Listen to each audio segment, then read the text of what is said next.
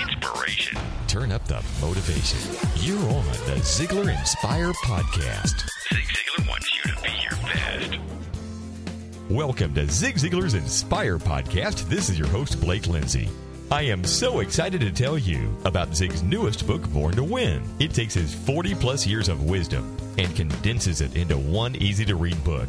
It has his signature style of humor and stories to show you how to apply to your own life. His life changing principles. This is Zig's last book and it's his best. I hope you will order yours today by going to www.ziglar, that's Z-I-G-L-A-R dot com. Welcome to Zig Ziglar's Inspire podcast. This is your host, Blake Lindsay. You know, as parents, we have the most influence on our children, more than anyone else they'll meet in their life. Zig reminds us that the lessons in childhood become the realities of adulthood. Let's listen to Zig.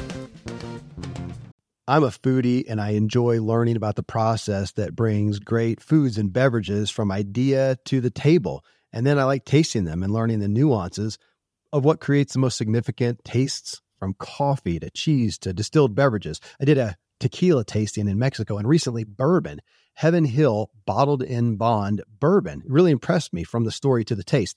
I grew up in Kentucky where horse racing and bourbon are famous, and I got introduced to Heaven Hill bottled in bond bourbon. It's produced by Heaven Hill Distillery, which has been and still remains family owned since 1935. And I'm impressed with the bourbon's ultra rich, smooth taste. And right on the bottle, it states that this bourbon is seven years old, which is actually three times longer than what's required to be certified as bottled in bond. I feel with beverages, the longer the prep, the better the taste. Being a bottled in bond product means it must pass a list of seven requirements that set the standard for this quality bourbon. So look for it at your local store. Heaven Hill reminds you to think wisely and drink wisely. When you need mealtime inspiration, it's worth shopping Kroger, where you'll find over 30,000 mouthwatering choices that excite your inner foodie. And no matter what tasty choice you make, you'll enjoy our everyday low prices, plus extra ways to save, like digital coupons worth over $600 each week. You can also save up to $1 off per gallon at the pump with fuel points. More savings and more inspiring flavors make shopping Kroger worth it every time. Kroger, fresh for everyone. Fuel restrictions apply. Be an optimist when it comes to the potential of your child. Because to the child, we as parents are literally their gods. We're the giants in their life. And we are the ultimate authority for them. And when we put them down, when we say they can or cannot do certain things, so many times they take it at face value. Dr. Tony Campolo of Eastern College in Pennsylvania says that the self image of the child is more influenced by the most important person in that child's life than by any other single factor. And when the parent, in essence, in conversation and in their manners, put the child down, in essence, say they're not too bright in one way or another, they're slow learners or whatever, then here is the child's God, as it were, saying, My son or my daughter simply does not have it all together. So important that we not build those ceilings. Dr. Bloom is saying that we as parents don't need to sell them short. We need to display an interest in the children. We can take that into the reading, vocabulary, or whatever area we want to take it, and I'm confident we would find that it was true. Is it worth the time and energy? Yes. For the lessons of childhood become the instincts of adulthood.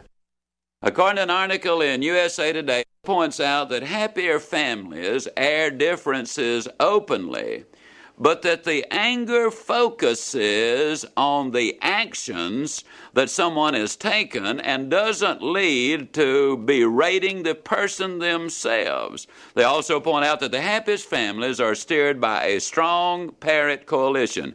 Parents make the decisions after considering children's opinions. Now, in less happy families, control is looser. A child may compete for power with a parent. In other words, what they're saying as parents, it's our responsibility to provide that direction. Psychologist Bill Gillum puts it this way When you're dealing with a child, you deal with the action and not the child. He says, for example, if you find that your child has told you something that is not so and you discover it, you don't call your child a liar. You see, that's attacking the person, the child himself. What you do say is, son, uh, you know, we decided a long time ago that lying, you see, that's the action, was not going to be permitted in our family. Now, son, we love you, but lying is one of those things we simply are not going to tolerate. That's the approach that all of the psychologists and all of the family counselors I have ever talked with say is the best. Deal with the problem, not the personality. Psychologist Charles Lauer says you got to know how to love your kids. If you don't know how to love our kids, he says, I'm afraid that even our society may be in difficulty. You see, I've noticed a trend in America, and the trend is that nobody wants to take care of the old folks anymore. And I think it may be a direct result of how we treat the young folks. I heard it put this way, and I'm quoting Dr. Lowry verbatim You didn't feed me, you took me to McDonald's. You didn't play with me, you bought me a bicycle. You didn't study with me, you bought me a computer. You didn't take care of me, you sent me to daycare. You didn't entertain me, you bought me a VCR. Why should I take care of you? I don't even know you. Folks, our society is at risk because we don't get to know our kids. We don't spend time with them. You never know how long it's going to be until the seed the parent plants starts to sprout. Sometimes little things do make a big difference. Richard Green, who's an executive in one of the major chains down in Dallas, Texas, has two children, both of them who are adopted. His wife, uh, and he adopted them when they were infants. The little guy's name is Creed, and the little girl's name is Brooke. Now, when they get to be four years old, Creed is now six and Brooke is just three. But when they get to be four years old, they started doing something special. If Creed did certain things all week and in essence was obedient and was a good boy and had a good attitude, then he was permitted to choose any place he wanted to go within reason and do certain things in recognition for what he had done. And so one week, for example, he chose to go down to the Kmart and to watch the aquariums, the fish. And so that night, it was a Friday night, they went down, and his dad put uh, a little chair there right in the center of the aquariums. And they said for one solid hour, Creed sat there and watched all of those fish. Well, now here's something that is very beautiful about this. First of all, by seeing nature in its light, the sea life that goes along with it and all of the plant life that's there, there has got to be a lesson in nature and a lesson from our Creator looking at that beautiful sight.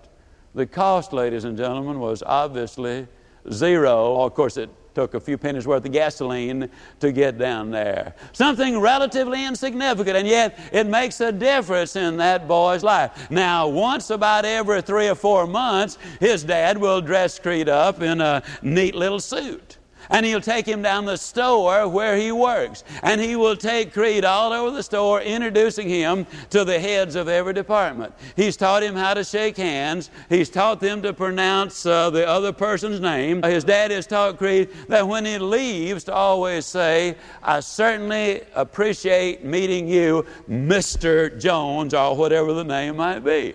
Well, this does an awful lot of things in Creed's mind. It establishes the fact that your dress and manners are important. It associates him and helps him to recognize that his dad is a successful man and his dad is treating him in a very special way. Therefore, he must be a special boy himself. The cost, again, is absolutely zero. Sometimes things happen and we're unaware of it. Good friend of mine, Jerry and Joe Bacon, live down in Charleston, South Carolina. Uh, Jerry is one of these super neat guys. He's an insurance salesman and just one of these people that give you the shirt off of his back. And he's overmarried, which is another way of saying uh, that Joe is just one of the most beautiful ladies you'd expect to meet. Well, they obviously raised Beth according to the attitude they had, and she was one of these little Miss All American girls. Pleasant, optimistic, enthusiastic, cheerful, did everything, you know, that you would expect her kind of a little girl to do. And then, uh, right after Christmas, long about the latter part of January, they started noticing that little Beth wasn't as cheerful as she had been. She was more difficult to get up in the morning. She was a little grouchier. She didn't have the same kind of attitude. And, and this really bugged them and puzzled them as to what in the world had happened to Beth. And they put their thinking cap on, as we'd say down home, and they remembered that they had given Beth a clock radio for Christmas. And the clock radio was awakening her every morning to five minutes of news. And then it was on a rock station, and she was listening then to the rock music for about the next 10 or 15 minutes as she was getting dressed and coming out. Well, once they discovered the problem, they solved it simply by taking the radio out. They started awakening her as they had done in the past. And in less than three weeks' time, she was a happy, optimistic, cheerful little girl she'd been before. You see, you're what you are and where you are because of what's gone into your mind. You can change what you are, and you can change where you are by changing what goes into your mind. Dorothy Nolte expressed it this way If a child lives with criticism, he learns to condemn. If a child lives with hostility, he learns violence. If a child lives with ridicule, he learns to be shy. If a child lives with shame, he learns to feel guilty. If a child lives with encouragement, he learns confidence. If a child lives with praise, he learns to appreciate. If a child lives with fairness, he learns justice. If a child lives with security, he learns faith. If a child lives with approval, he learns to like himself. If a child lives with acceptance and friendship, he learns to love the world. The truth of the matter is, we need to think in terms of a child as being a tridimensional person because that's what he is. You see, we are physical, we are mental, and we are spiritual. Now, we're governed by certain laws in our society. We are required to provide for their physical needs. We also are required to provide for their mental needs. There are laws that says you got to send your kids to school or else you've got to educate them at home yourself. You've got to do that. And not to do it, of course, is denying your child the chance to accomplish many things in their life.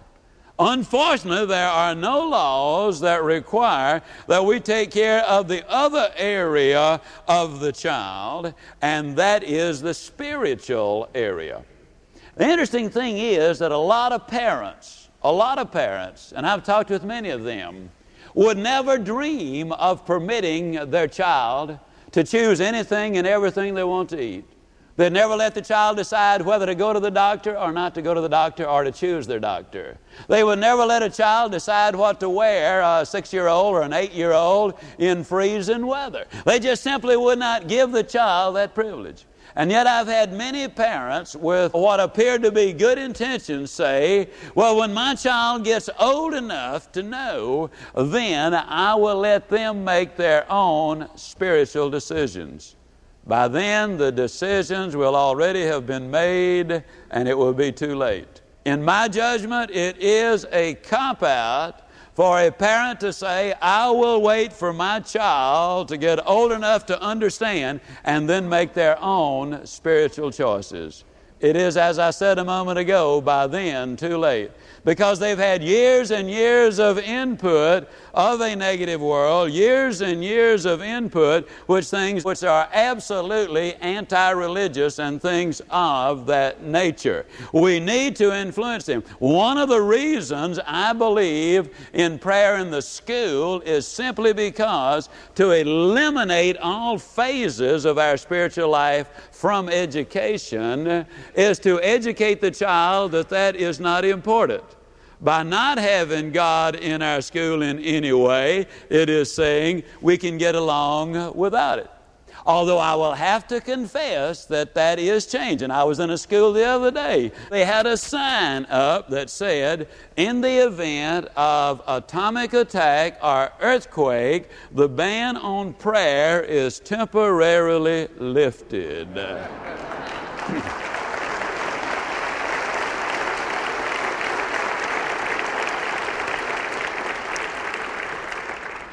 You see, all parents, directly or indirectly, do teach their children their faith. I love what Dr. Henry Brandt, who's a Christian psychiatrist, said. A mother came to him and said, Well, Dr. Brandt, suppose my child doesn't want to go to church. Said, uh, What do you do?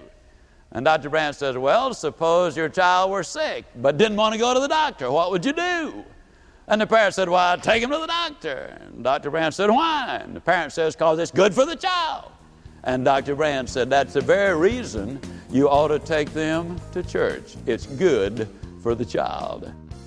Zig has some very solid advice in this podcast. Are you encouraging your child? Are you taking responsibility not only for the mental education, but also for their spiritual education? Be sure and give your children a hug today and tell them you love them. Until next week, this is Blake Lindsay encouraging you to live your life to the fullest. And don't forget to get your copy of Zig's new book, Born to Win, to help you to plan, prepare, and expect to win in your life. Go to Ziglar.com to purchase your book.